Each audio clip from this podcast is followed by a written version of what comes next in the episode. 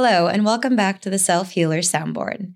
This episode, we are jumping back into our workbook episodes for how to meet yourself.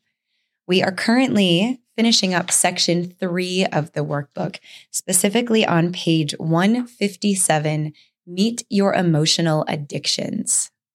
So, to get started, I think it'd be helpful, as always, to define what we mean when we say emotional addiction. And again, as always, really simply, an emotional addiction is the unconscious drive of our subconscious mind toward familiar emotional states. And if you tuned into, I think it was last episode or the episode entitled Meet Your Emotions, we explored the fact that emotions map onto physiology, to energy in our body, to shifts in neurotransmitters or different hormones. Some of you might be familiar with the stress hormones, cortisol and adrenaline.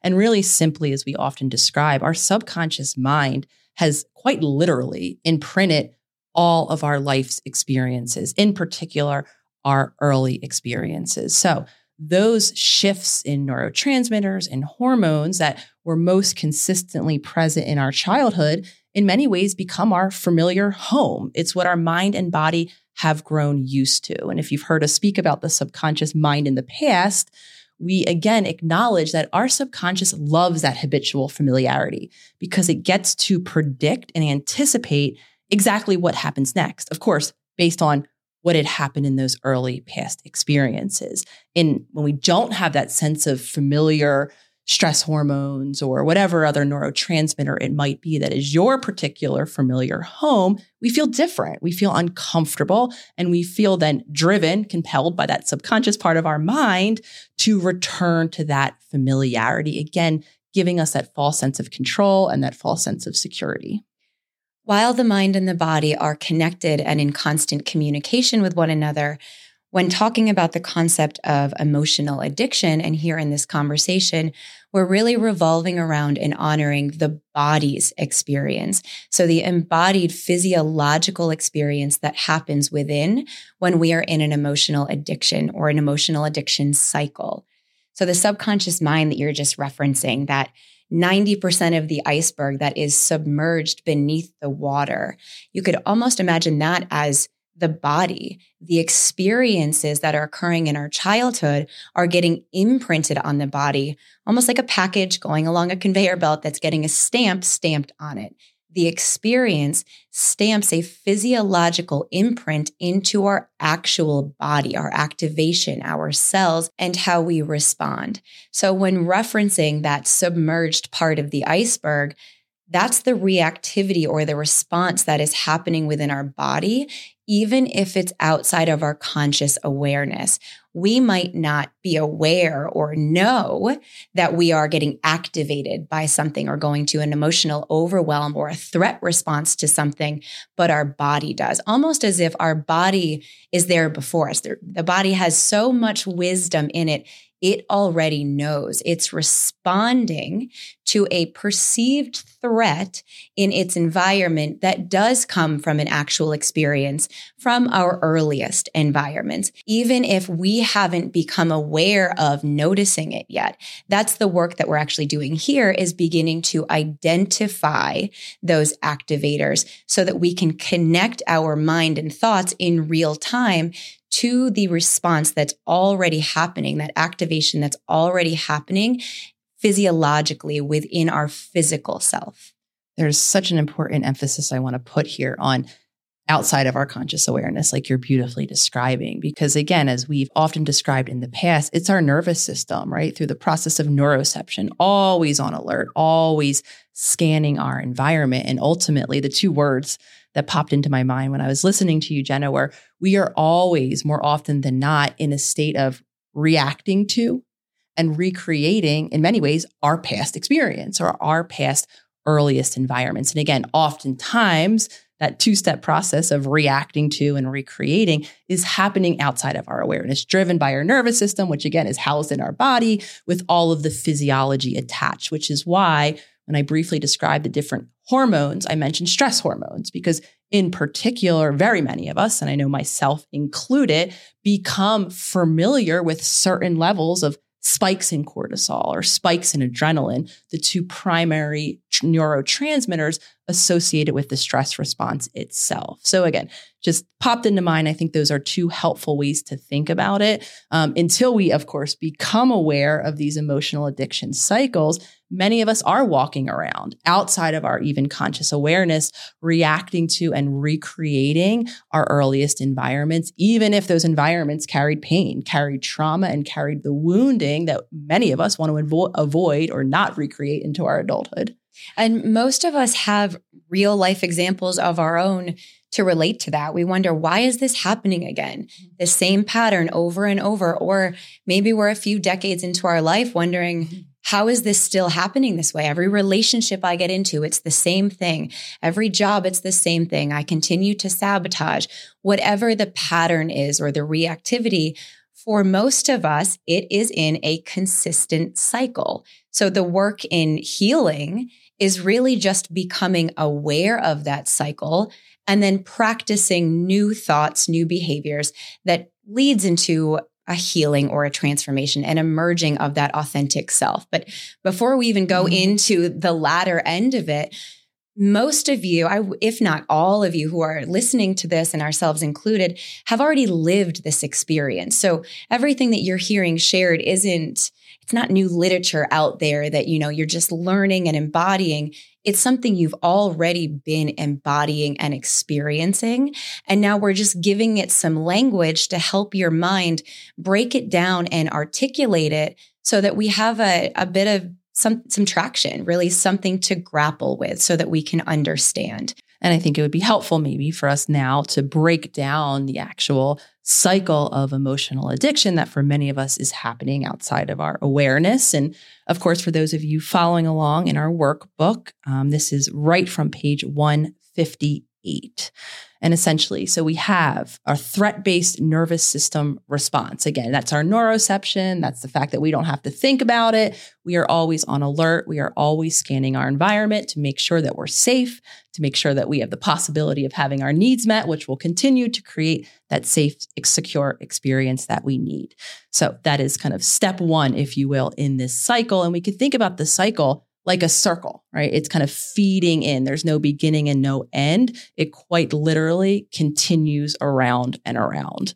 So once we have that threat based nervous system activation, right, we don't get to choose that. Our body is doing that anyway.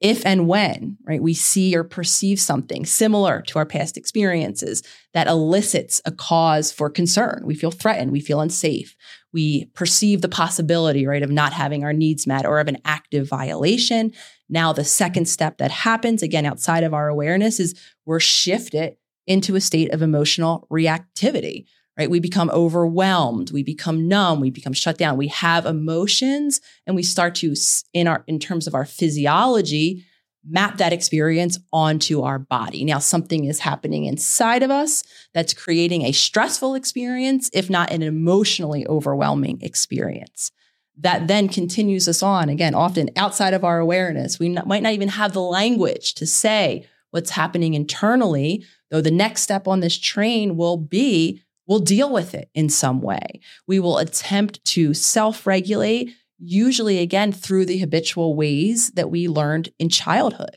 We'll explode out with our emotions. We'll withdraw inward with our emotions. We'll use substances or social media to numb or to distract ourselves. And of course, there's many different things that many of us have learned to habitually do. But really, this step now is our body's attempt at dealing with it. How am I going to deal with this shift in my physiology? Again, now we're not relying on maybe the things that we've learned in a book or in this beautiful podcast, all of the new ways in this moment where really our subconscious mind is relying on those habitual ways, the ways that that early environment, sometimes for some of us, the only ways that we could cope in that time. So, outside of our awareness, we're scanning, we feel threatened, right? Our body shifts into activation. Something actually happens in our body. And now we revert to those old habitual ways. We've learned to deal with it. And then the final step, which usually inevitably happens next, is the way we've habitually reacted doesn't necessarily serve us. It maybe doesn't allow us to have that need that was going unmet to be met. It maybe doesn't actually allow us to create safety or connection or whatever it is that we might need to regulate in that moment. So usually this whole process is then followed up by some more feelings, by acts of self betrayal, by feelings of shame that then continue, as I described, that circle to continue that revolution, right? If I'm feeling now shameful, if I'm enacting self betrayal, if I need connection, but I've shut myself down from it, chances are my response is going to be activated again. That nervous system is still now perceiving the impact of that habitual choice I made. And if I haven't returned to safety, if I haven't returned to security, if I didn't allow myself to meet that unmet need, then I'm just tipping that next domino of that threat nervous system activation all over again. Again, continuing that next revolution of the circle. And a big reason why we call it the cycle of emotional addiction because we can't step out of it. We're locked in it, seeking a familiarity, relying on habitual ways that don't actually meet the deeper level need that we're having. And so the cycle continues, some of us for decades, some of us for a lifetime. We're quite literally locked in it. All of this revolving around our actual nervous system, which is what resides within us. And the state of it is what allows me to express myself in the world. How I express myself in the world is a direct result of the state of my nervous system and vice versa, because this is a continuous communication loop. So when we're talking about that stress overwhelm here, it's not all of the stressful thoughts and the overwhelm and the cycle of the constant exhausting chatter in our minds. That's also there. And it is absolutely connected to the stress response, though we're talking about the stress response of our nervous system, those stress chemical spikes in our nervous system. And then that involuntary response to self regulate. I just want to highlight here because we talk about self regulation and learning self regulating tools. So, in this context, self regulate is in the habitual ways we have learned to self regulate, not the self regulation of, you know, cold therapy or breath work or getting sunshine, eating nutritious foods, the regulating our nervous system. That's the ladder of how to create that nervous system safety. We are talking here about the initial conditioned and primitive automatic self regulation responses, which in an emotional addiction cycle is either, you know, maybe icing your partner in an argument and shutting them out and going into a shutdown or being very volatile and reactionary and yelling. We're looking here at where we are now, not necessarily where we want to be or what the goal is, which also is a great moment to just have this little footnote again that even in these conversations, while you're exploring, while you're listening and sharing your presence here, this in real time is an opportunity to reparent. This is in real time an opportunity for you to practice just holding space for the critiquing, for the shame, for all of the thoughts that will come with the stress and even the exploration of these conversations. We get to reparent ourselves and become that loving, nurturing, wise inner parent or voice that many of us never had while we are in these conversations. And to begin that, it might just be by simply allowing yourself to listen.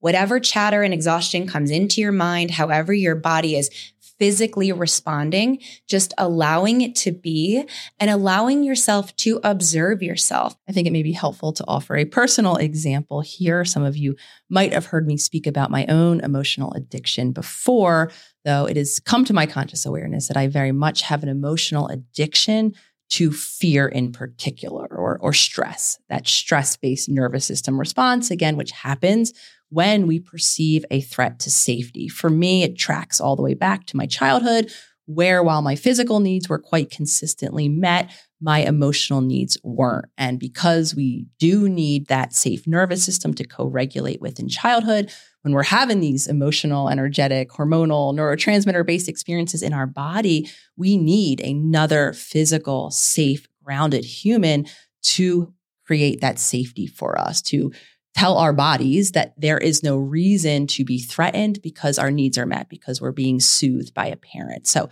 again, when I was having quite consistently any emotional experience in my early childhood, because again, of no ill intent of my mom in particular, based on her own past experience with her own caregivers and her own inability to deal with her own emotions, she left me largely alone. So, my fear based response really came from when emotions happened, right? There was a threat to my safety, my emotional safety, my ability to get that grounded sense of safety and security or soothing. So again, before I even had language for all of this, I lived this cycle. And what it looked like for me is, I mean, I've described myself as a self-proclaimed hippie at heart. If you would have asked me my whole life, all I really want is peace and freedom. I want to be able to do as I choose or as I would like to do.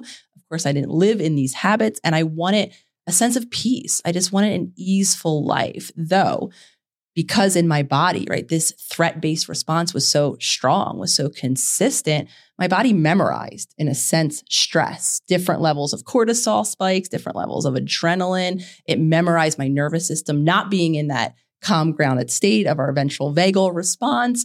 It memorized being in a sympathetic response to overwhelming emotions, which were any emotion. So, in absence of, you know, having any reason, if you will, to be stressed, I was home alone. It was a Sunday. I didn't have endless things to do.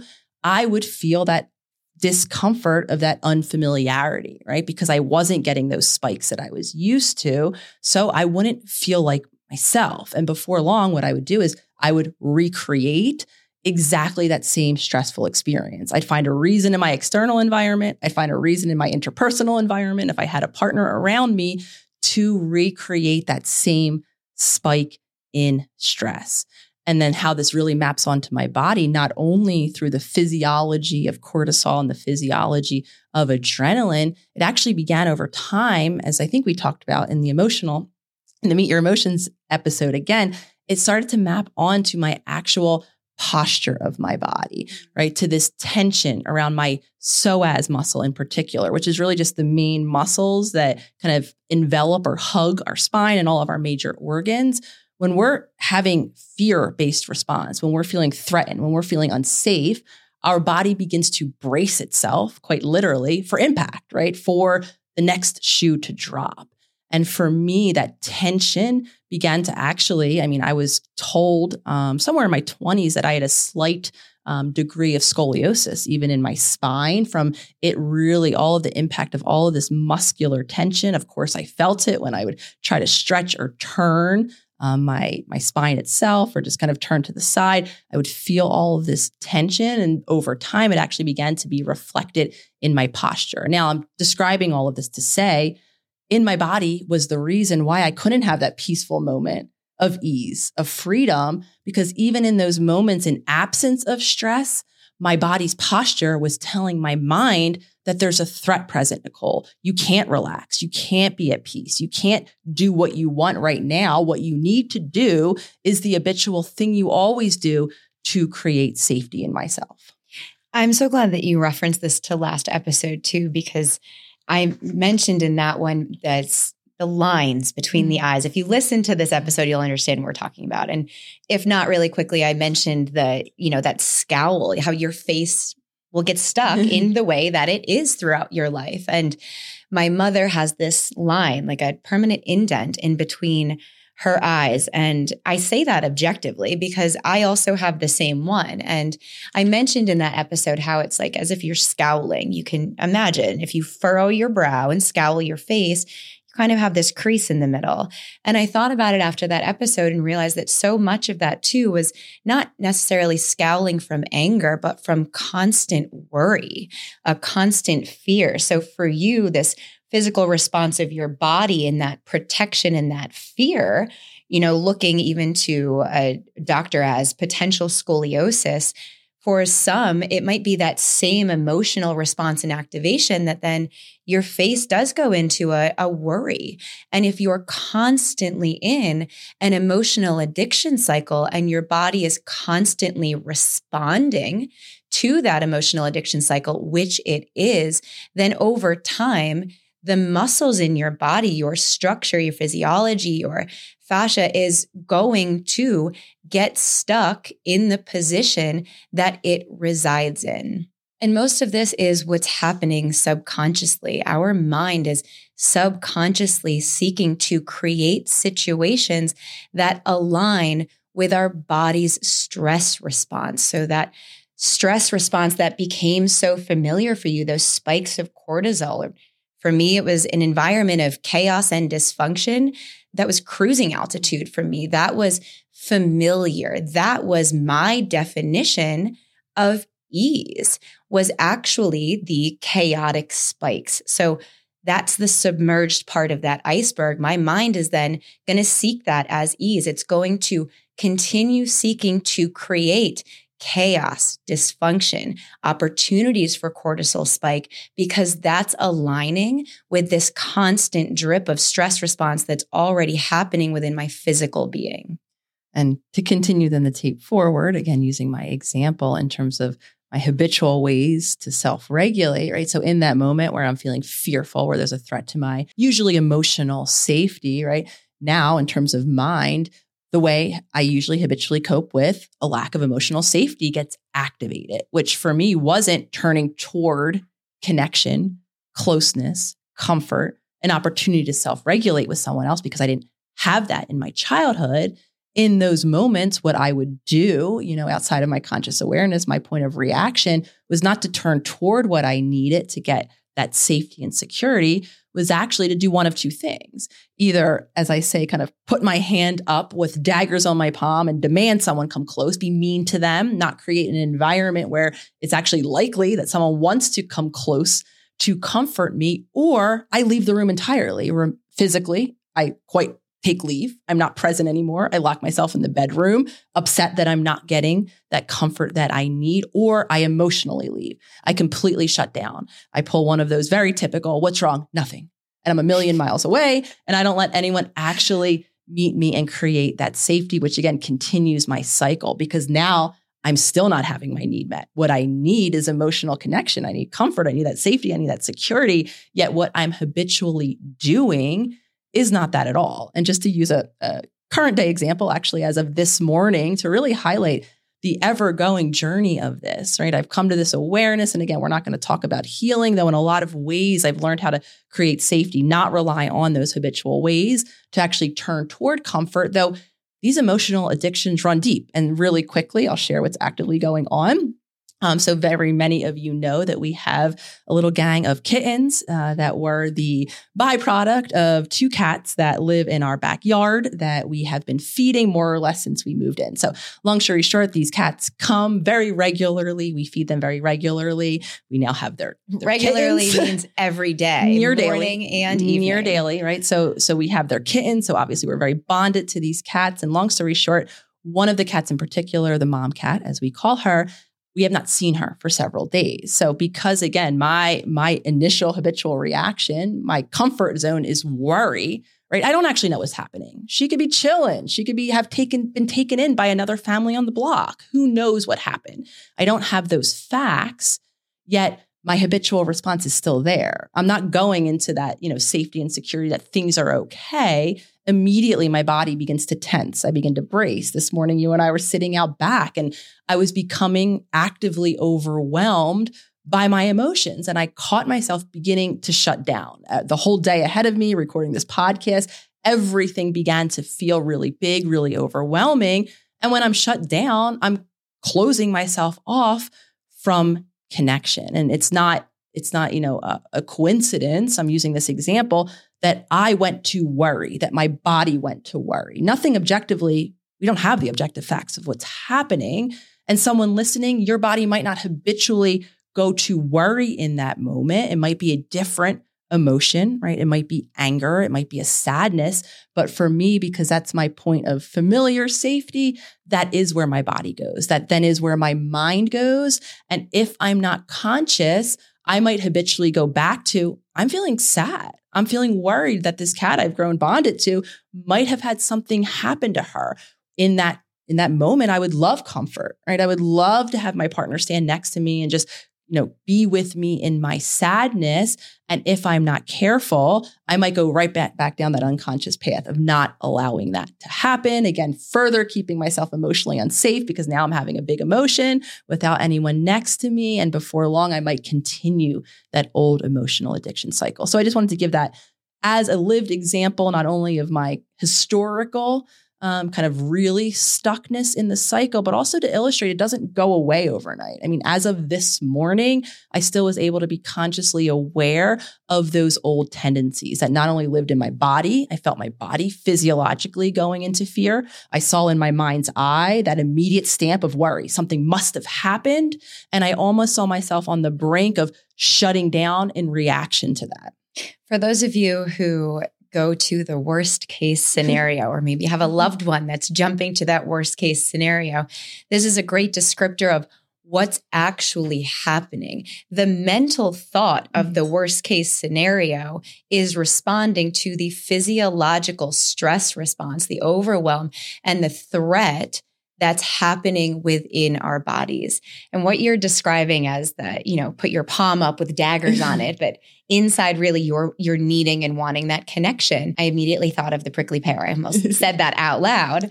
Oh, it's you're being a prickly pear. And for those of you who are unfamiliar with prickly pears, I was until moving to Arizona and we have them in our backyard. It's a beautiful cactus that also grows flowers and this cactus is extremely spiky, not something you want to be really touching or engaging with. However, it's also very sweet inside. You can eat it. You can eat the flowers. We have prickly pear tea here. There's prickly pear candy.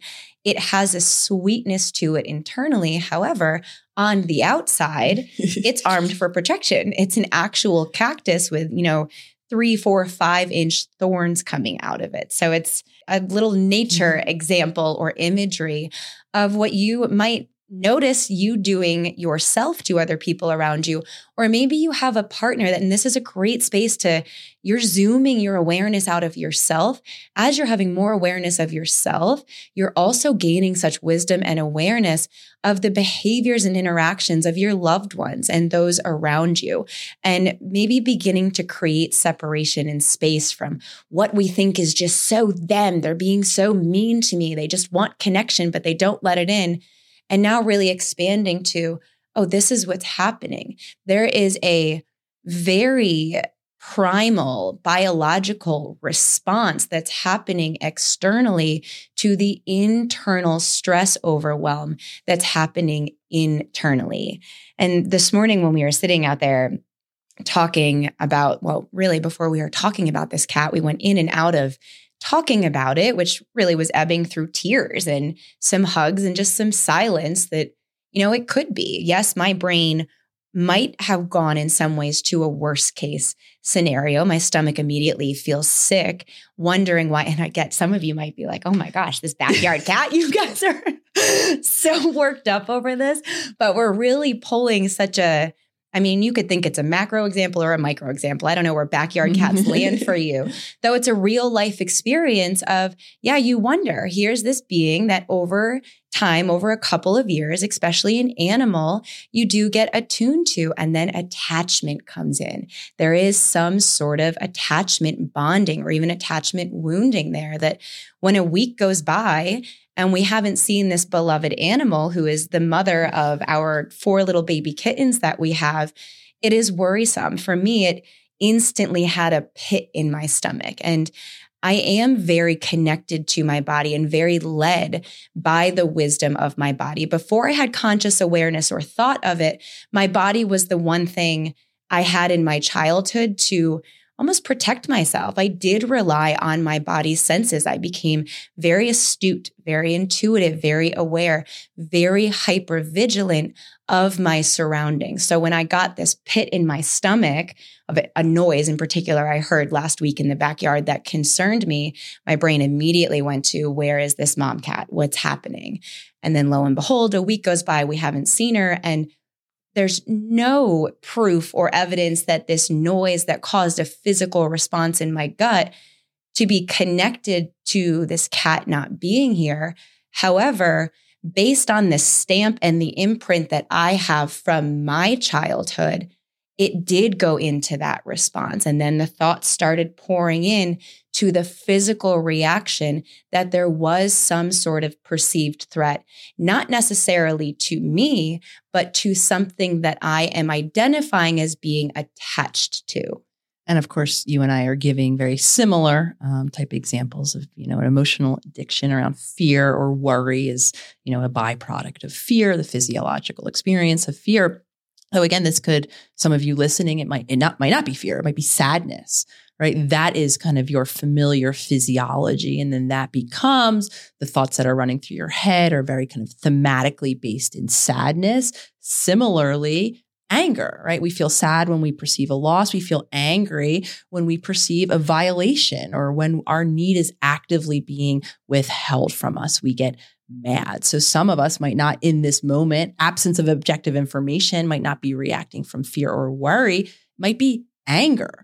Right? Your body might tense up. You might find yourself, like you were sharing earlier, Jenna, on the point of eruption. You might even be screaming and yelling because the absence of, again, just continuing with our cat example, even though I know it doesn't fit exactly perfectly, right? This cat not coming back, right, to you might be a loss. And then we shift into that sadness based familiar response or again anger right? The the meaning you make might be more angry based right? Your physiology might escalate. You get into that fight based response right? You might become angry that the need for this backyard cat again this example doesn't actually work but it might be anger. I just want to offer the possibility, right, that it might not be fear that many of you listening are emotionally addicted to. It might be one of the other core emotional experiences. Again, for more information on the whole world of meeting our emotions, check out the Meet Your Emotion exercise. But I did want to insert here, right, that it's not always just fear. It might be anger, it might be sadness, it might be a different emotion that you've become used to, your body locked in that response, feeding those messages to your mind, the mind feeding the messages right down to your body, and then you reacting the same way you did in childhood when loss happened. You reacting the same way you did in childhood when you were being violated or when your needs weren't being met, which often, right, isn't asserting ourselves, isn't creating a boundary, is an old habitual way that didn't actually put up that boundary that you needed for that safety, that didn't actually meet that need, that didn't actually allow you comfort when you're experiencing that loss while we're using fear and anger and mentioning, you know, some different emotions, it's not necessarily that you're going to be just in one emotion. It could be them all swirled together. I know for me, a fear, or a sadness is somewhere connected to or swirling around with anger. Maybe anger that something is the way it is. You know, when my brother Jake died, last year, the year before, there's deep sadness and grief there. And in that deep sadness and grief was also so much suppressed and buried anger that had not yet been tapped into and that sadness and that grieving actually became an access point for some of that anger to erupt. Not because it was brand new and suddenly zooming mm-hmm. in, but because it was so embedded in my physiology, in my actual nervous system that the experience of other core emotions then ignited and allowed the other ones to all sort of rumble. And it mm-hmm. kind of becomes an emotion party where mm-hmm. suddenly your head's spinning. You don't really know how you, you're feeling. You just know that you're feeling, you're feeling everything. And for some of us, that is what happens in these emotional addiction cycles. That's our only access to feeling anything at all. It's an overwhelm in absolute intensity, maybe a shutdown or a complete volatile reactivity so that we can actually feel. We're feeling all of it at once or we are cutting it off entirely and not feeling it at all. The beautiful thing about our body, well, one of the many beautiful things about our body is that all of the information is already there. All of the wisdom is there, all of the response is there, all the experience, all of our past, even if you don't remember it, no worries, it's there, it's impacted in your body. So even if you don't have the clarity or the articulation of what those emotional experiences are that you're having in an emotional addiction, or you don't know what your unique or habitual emotional addiction cycles are, it makes no difference because we are all starting at a baseline of sheer observation of our actual response, our habitual response. So when we are willing, the first step is always being willing, consciously willing followed by action. Here it's being willing to observe ourselves, being willing to begin identifying the things and experiences that cause inactivation. What does ignite me? Now we'll know an activation mm-hmm. could be that shutdown, that icing. Maybe you get stone cold, you don't speak to someone, or you want to move to an island or you are being, you know, very volatile or yelling or shaming or blaming or externalizing. Whatever the response is, it's a behavior.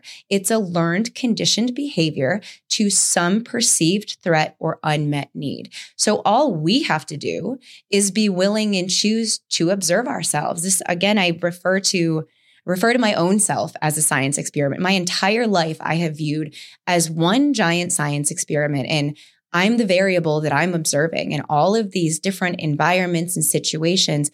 That's where all of my feedback and all of that wisdom is coming from. And it's the same for every other human being. So I'm not trying to degrade the human mm-hmm. experience or negate it when I talk about ourselves as science experiments. However, a science experiment is objective observation and awareness of all of the variables at play. Without the ego, without the chatter, with all of, without all of that thought, it's just objective. So we're looking at ourselves and in this case our bodies and our habitual responses in the very same way.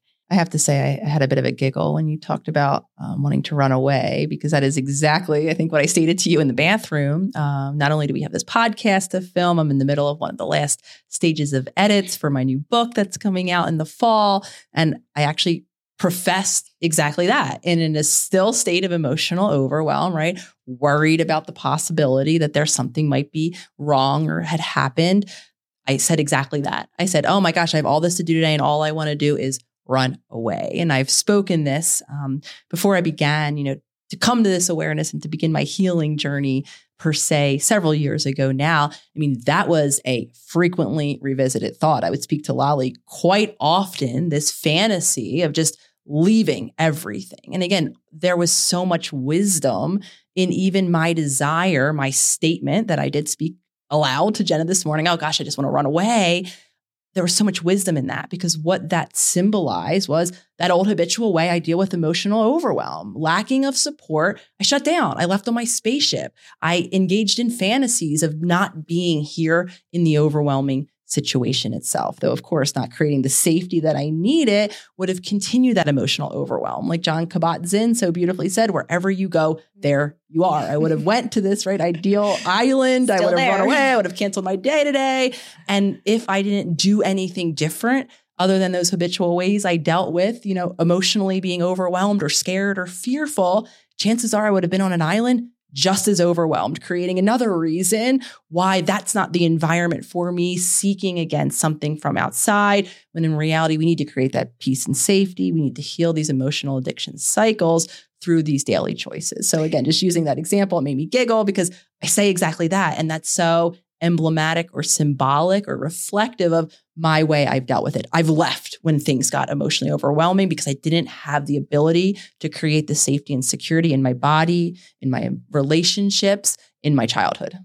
Such a great example of that externalization where we think if we go over here, everything will change. Or for anyone who did grow up in financial scarcity or poverty like myself, there is an absolute mindset that when you get money or when you get financial abundance, when you are no longer in poverty or broke, then suddenly everything works out. It's that one thing that's so out of reach, at least in the case of poverty. It's one of the main core things that's so out of reach. And you just think continuously, well, that's the magic fix. That's the big lack that I don't have money and finances that makes the world spin. If I just had that, I'd be happy. A lot of celebrities or famous people, uh, people who have great financial wealth who also came from poverty or low income backgrounds or a lot of adversity will share that same experience that you think, oh, well, when the fame comes, when the money comes, suddenly everything will be different.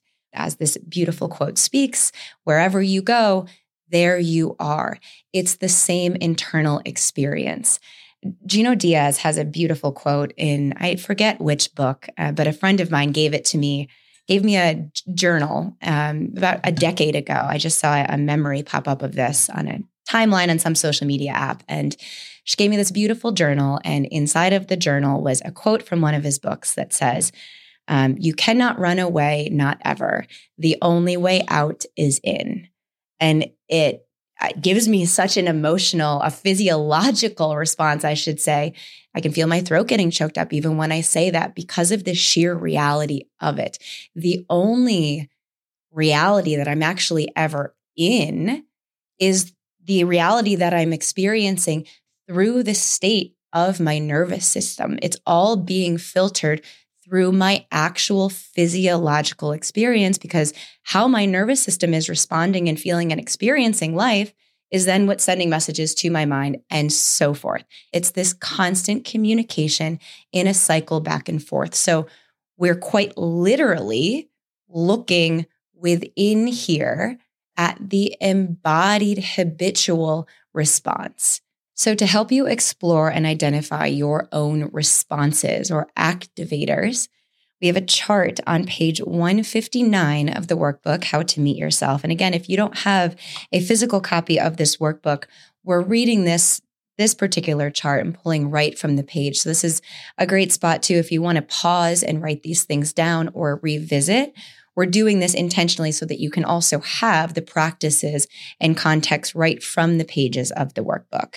And I do want to acknowledge in how to meet yourself, if you do have this, we use the word trigger consistently. And this chart is actually called Identify Your Triggers. And I'm acknowledging this because we understand that the word trigger is very activating for people. It, for lack of better example here, mm-hmm. it is triggering in itself. And that is something really to acknowledge and that we want to honor and be mindful of. And it's an, an easy sub for activator.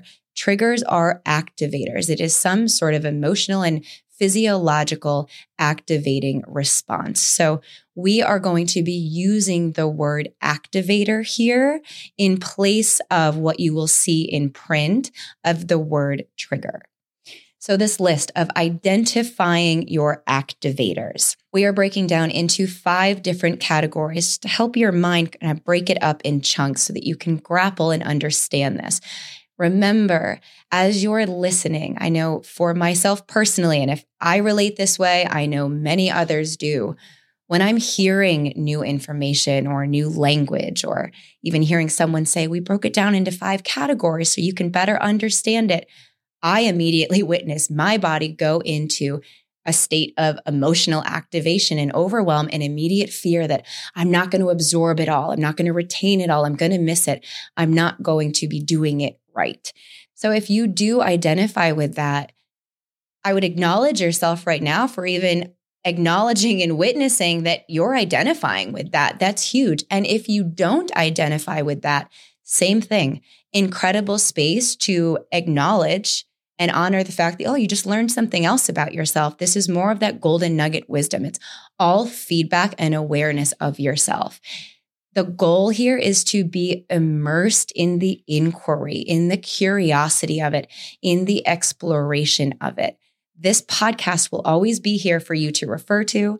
This page in the workbook will always be here for you to refer to. So you don't need to memorize or soak in all of this information it's probably better to actually write it down or listen to this a few times or refer to it in the book so that you're not having to try and retain all of this information in your mind when your mind has so much other stuff swirling around it all day long, anyways, and so much stuff swirling around in it that's being drudged up, that's embedded within our body that we're even unaware of. All of that chatter and energy that's happening in that subconscious or submerged part of the iceberg. The five different types of experiences that activate our nervous system's stress response. Time related activators. For example, specific dates or anniversaries, holidays, times of day, season, days, or months, Think of any of those times that occur throughout the year where you notice some feelings coming up, some sensations, some thoughts, consistent, maybe with a death, maybe with a holiday. A birthday is a big one for a lot of us. We just did some episodes on Mother's Day and Father's Day. So, time related. Environmental activators, specific places, types of places, for example, crowded or maybe alone and barren geographical locations, weather, or other environmental cues. Imagine an experience happening in childhood. Think of what, well, maybe you don't remember, but your body remembers in that experience of childhood what the environment was around it, the location that you were in, maybe what the weather was. This makes me think actually of there's a beautiful, if you have not tuned into it already, inner child meditation that Nicole put out was years ago. And the first time I did this meditation and listened to it, it brings you back to the visual of walking through your childhood home or your earliest memories of the actual physical dwelling. And I couldn't really remember my own childhood home in that detail until I immersed in this meditation. And I found myself behind closed eyes, quite literally feeling how my body felt walking through the doors of that home. And it even brought up recalled imagery and sensation of that home in such detail that I was so unaware of.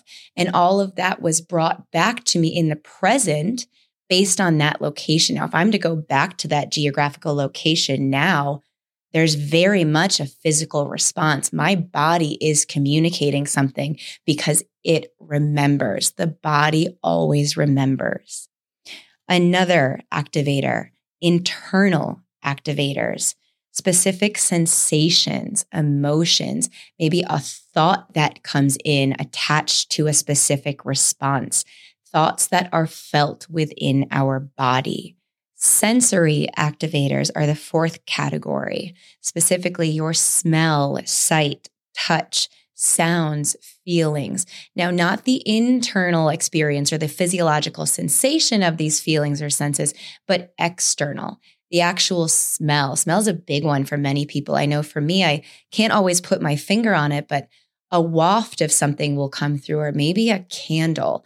And instantly that smell has just teleported me back to an experience, that earliest experience that my mind, my conscious awareness isn't aware of. It's not, it doesn't remember, but my body does. It's recalling it. And my mind is then catching up and responding to the embedded physiological experience that's being recalled through this external sense that I'm experiencing, or in this case, that smell that's coming through and activating a memory. The memory actually being recalled here in the present.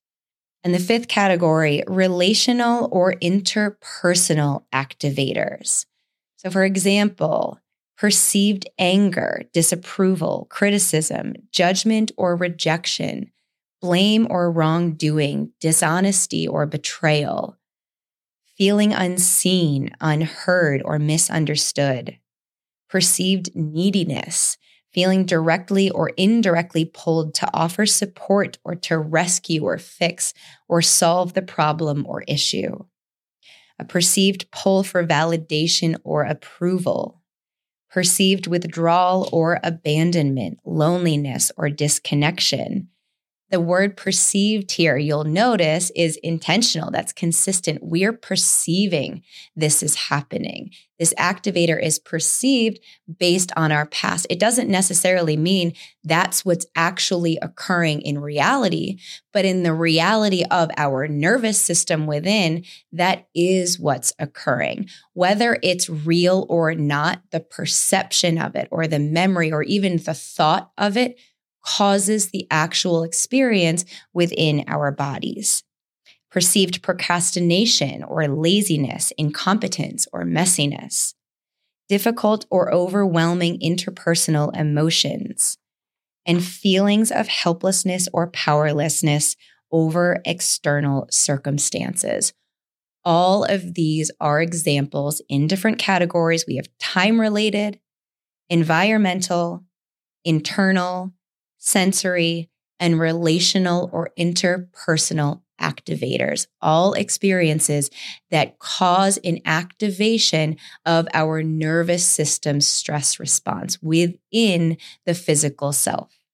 I'm over here shaking my head very adamantly at all of these relational or interpersonal ones. There's just so many in here that, again, to this day, I know for me, you know, still activate um, those old habitual patterns, ones that are coming up, or you know, feeling unseen, feeling misunderstood. I talk often of again this cycle of emotional addiction. I know exactly where to look to even get confirmed on the internet, usually by strangers who've never met me, right? My deepest fear, right? They are misinterpreting. They, you know, aren't reacting favorably to what it is. And that for me, you know, activates that little girl inside of me who desperately wanted to be seen, to be understood, really to be attuned to by, by my mom. So seeing these moments of perceived or real, you know, moments of misinterpretation really is activating for me. And there's a pull I noticed to kind of get that hit subconsciously to go scroll on that page with that person that I know has a misinterpretation of me that's upsetting. I'm kind of pulled, compelled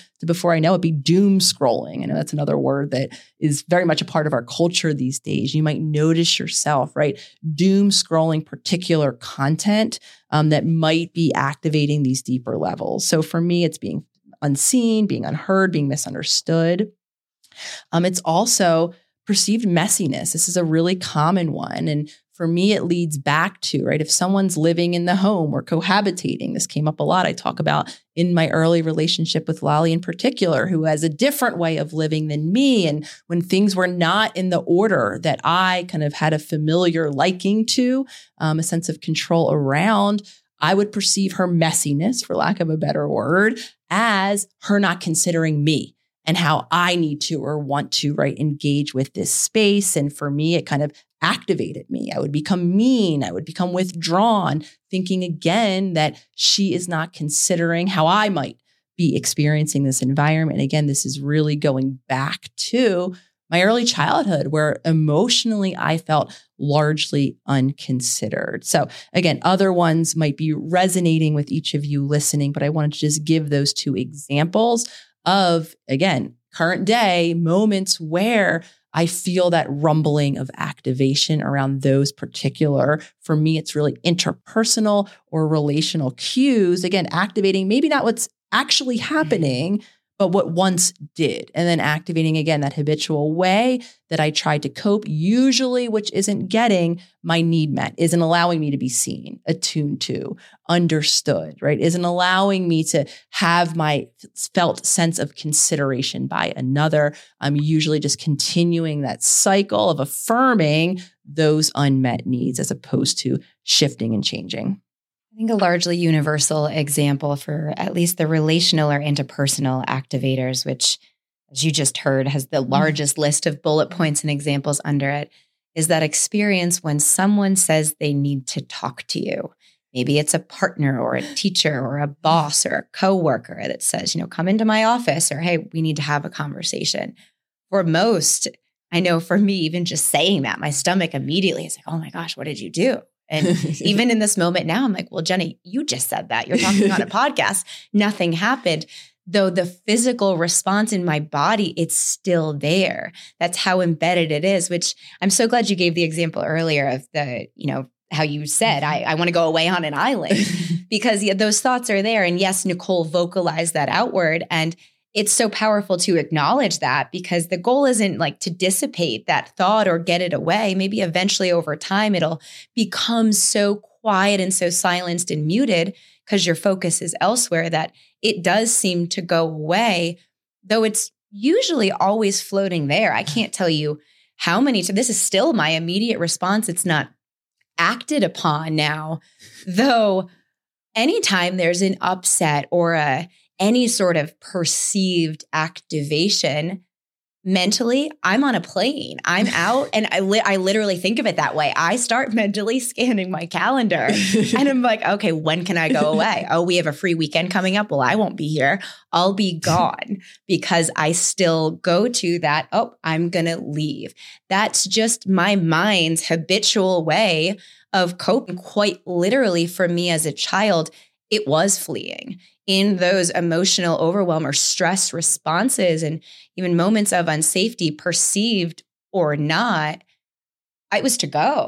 You know, I if I was out, I was much better off than I was in that experience. So it is another space too to have some love and some compassion for yourself and why you do have the thoughts that you do, why you do respond in the ways that you do.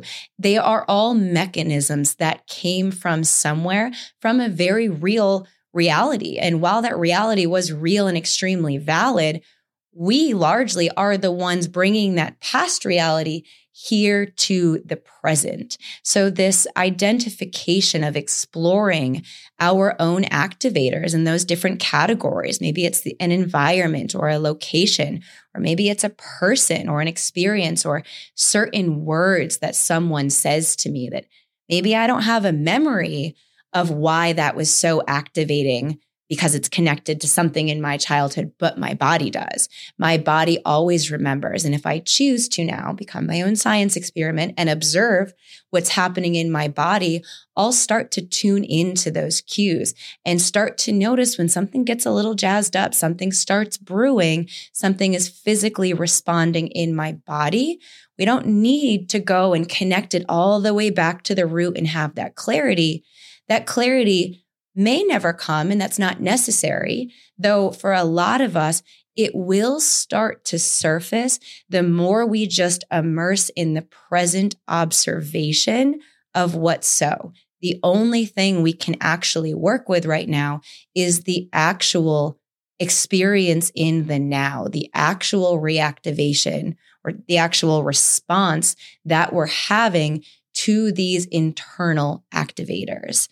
Which brings us to the next page in the workbook, which is page 160, a continuation of identifying these activators, though broken down into a chart for you to help understand and really have a formula to apply this to your own observation throughout the rest of this day and your coming days and weeks. So to really simplify, what we want to look for again is is really three part. Um, the first part isn't in this chart, though, really tuning into the body. Are you noticing your muscles begin to tense? Are you noticing, right, your posture beginning to hunch? Are you noticing your heart rate beginning to escalate, your body beginning to sweat? What are you noticing happening in, in your body? Again, those are usually markers that your nervous system outside of your awareness has been activated. And then you could begin to pay attention. Well, what is it that actually is happening. And the example we give in the chart is my coworker criticized my work. I mean, you could insert anyone here. My partner, you know, I felt criticized by someone, right? So that is the event. Then we want to begin to pay attention to what did I do, right? What is the habit that then happened next? Right. I got criticized. My, I'm having all these physiological shifts. And then what happens? Of course, then we welcome and make space for different habitual ways that we've learned to cope with that particular experience. So, for those of you listening who might have learned a fight based response, right, in reaction to this coworker, whoever it is that you're perceiving criticism from, the immediate thing you might notice yourself doing, and you might not even notice it in real time. Maybe it's after the fact where you're feeling badly. You might say something sarcastic. You might scream. You might yell, right, right back at that person others listening, if your habitual response, the way you've learned to create safety for yourself, might be shutting down. So instead of maybe screaming or yelling or being sarcastic or passive aggressive, maybe you check out right? You you begin to think of something else entirely. You go far away on your spaceship. You begin to feel numb overall as if you're not there in that hurtful or painful experience itself and of course, another common example, if you have learned to flee or to avoid, right, the threat entirely, maybe you fawn or people please. So you feel or you get a sense that criticism is coming and you might profusely apologize, right? Attempt to explain away the criticism itself, defending yourself, right? Trying to remove the threat by making the criticism not applicable to you at all or by apologizing, right? Giving that person who's criticizing you the affirmation that they're right, that their criticism is appropriate. So, giving those examples, then really welcoming all of you listening to, you know, create space. You might do something habitually different.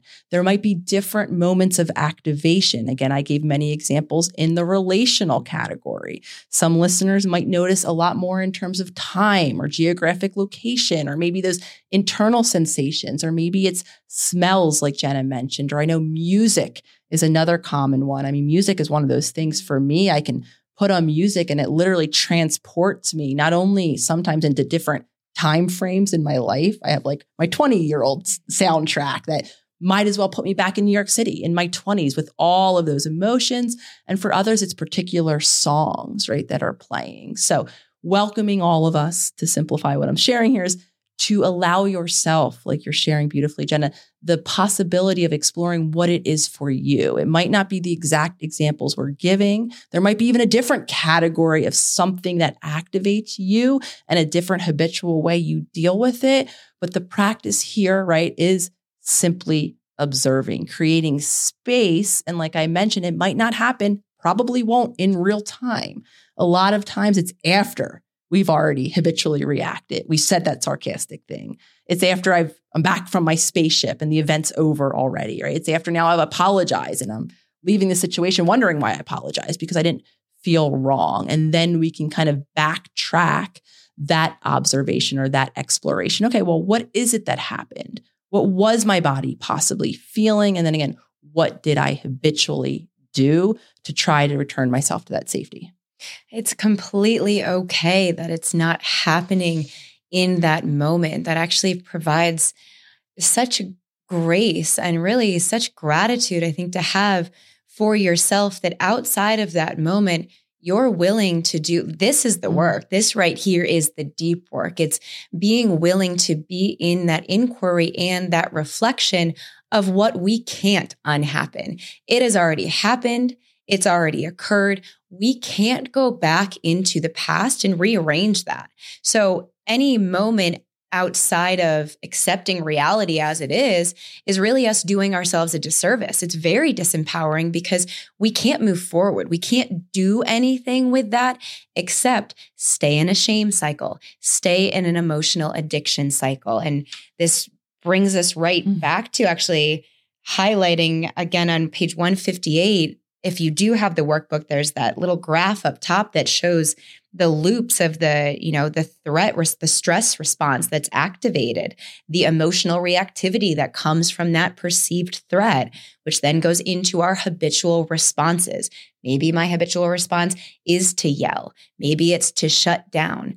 Whatever that is, that's the thing that we are observing here. Many of us observing in reflection. We are looking back at what already happened. And this is why I say it's such an opportunity for grace and gratitude with yourself because the next step of that little graph is to then, based on our habitual response, to go back into that shame cycle, to berate ourselves, to betray our authentic self by judging ourselves, critiquing ourselves, shaming ourselves for having the habitual response that we did. So the reality is that we do have habitual responses. That's actually a great thing to become aware of because we can predict it. When we can become aware of how we're already reacting and create the space, maybe right now in this moment is the first time you're creating the space to say, okay, that did happen. That is how I respond. Okay, I can become accountable and take responsibility for how I responded. And it's okay that that happened how it happened because now it's happened. Now, me saying it's okay does not justify a behavior, a behavior that's harmed yourself or another. It's not justifying and saying, oh, that behavior is okay. Harming self or another is okay. No, it's okay in the sense of it's already absolute, it's already occurred. So use this as an opportunity, maybe for the first time, to intercept that last part of this cycle. Yes, it's already occurred, but even though it's already occurred, what you have the opportunity to prevent or reroute is a better way to say it is that shame cycle. And you do that simply through observing. And maybe having some loving compassion for yourself and saying, you know what? It's not my best self to to hurt someone else or to shut someone down or to be upset in a relationship and hop on a plane and abandon this person.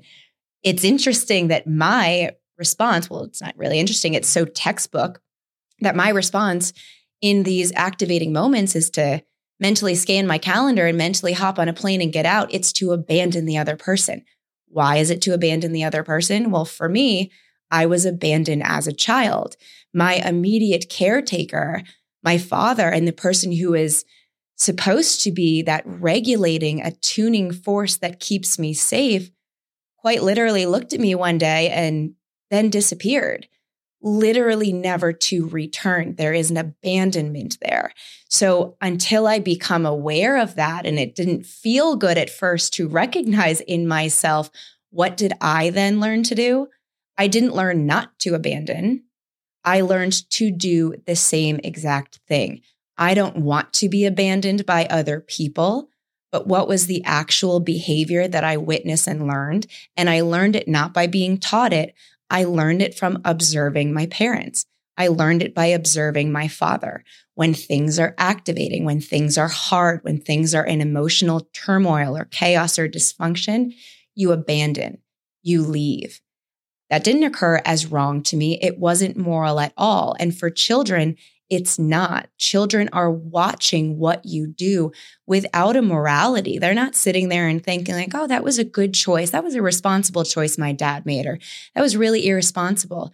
No, they're just seeing it as, oh, this experience happened, intense overwhelm. Here's what my safe, my quote unquote safe adult did, because I'm going to believe as a child that every adult around me is safe.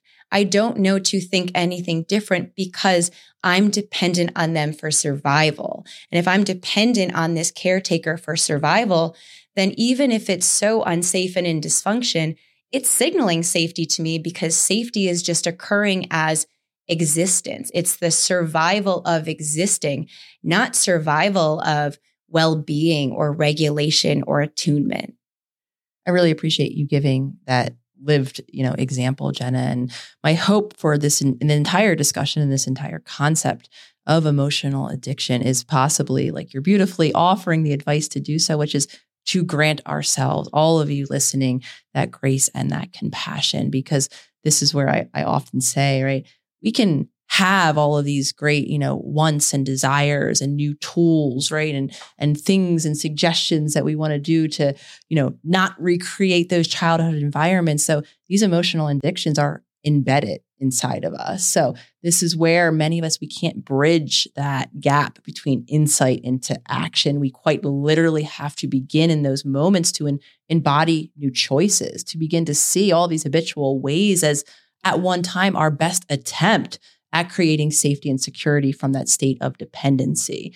And until we do that, we're going to continue to repeat these cycles. And that I think for many of us, and I know for the clients that I used to work with when I had a private practice, was such a frustrating abyss to be in, right? That we become so self aware, right? We have these tools, we have all this kind of knowing better, right? That's for lack of a better word, yet we can't do better. We can't do differently, I should say. We can't create the change or make those new choices because we don't yet understand how embedded and how we desire these familiar patterns and how, unbeknownst to us, the large majority of us are recreating through our body's reactions those early childhood experiences, even the most painful ones, even the ones that so many of us have affirmed that we will not continue, that we will not continue in our own lives, and we will definitely not pass on to the children that some of us may be having. Yet we continue to find ourselves doing and feeling the same way. Again, some of us locked in these emotional addiction cycles. For me, it was that emotional addiction cycle of stress and worry. I mean, in my 20s, upwards of panic for three decades almost of my life. And it would have continued until, of course, I came across this new awareness, this new information, and began to create that daily commitment to bridge that gap, to begin to utilize and understand why I couldn't change, why I'm stuck, why so many of you are stuck, and then to actually create the space to embody new choices, which had to, at this point, involve my body. I had to start shifting the messages that my body was sending my mind if I was ever going to have a chance to feel that peace, that freedom, and that connection, really, that I desperately wanted and needed and desired, yet I continued to recreate the complete opposite. So I'm hoping, of course, that this concept in and of itself for many of you might be what offers that that relief, maybe that possibility of compassion, because I know so many of us are shameful. We're judging ourselves based on these cycles that are embedded in our physiology. We're neurobiologically driven to repeat them, and we don't have that space for choice left. Though, of course, for many of that might not be enough. You're still in action, recreating these cycles. So, again, the process of change, I know many of us kind of want to go to the part of, well, I want it to be different. We have to see what's present. What is it that we're recreating? What is happening in our body, right? What is that activator that's causing that shift in my body? And how am I continuing to keep myself locked in this cycle? We have to become present to what's happening, hab- happening for us habitually before we can have that space to create those new choices. So, as always, we'd love to hear from you. If you're watching us on our YouTube channel, as we welcome you to do so if you haven't yet, um, all of these episodes are transcribed, and there's also a wonderful comment section filled with community members who are always um, responding to these episodes. And we'd love to hear from you. Have you ever heard of emotional addiction and what it is that you're witnessing? What are you noticing? What emotional addiction cycles are coming up or present for you in your life? As always, the community, these conversations are so much a part of what this podcast in and of itself is. And we are so grateful for all of you who are listening, who are engaging, and of course, who are sharing any of these episodes that are of interest. And as always, we're looking forward to continuing this conversation with you on next episode.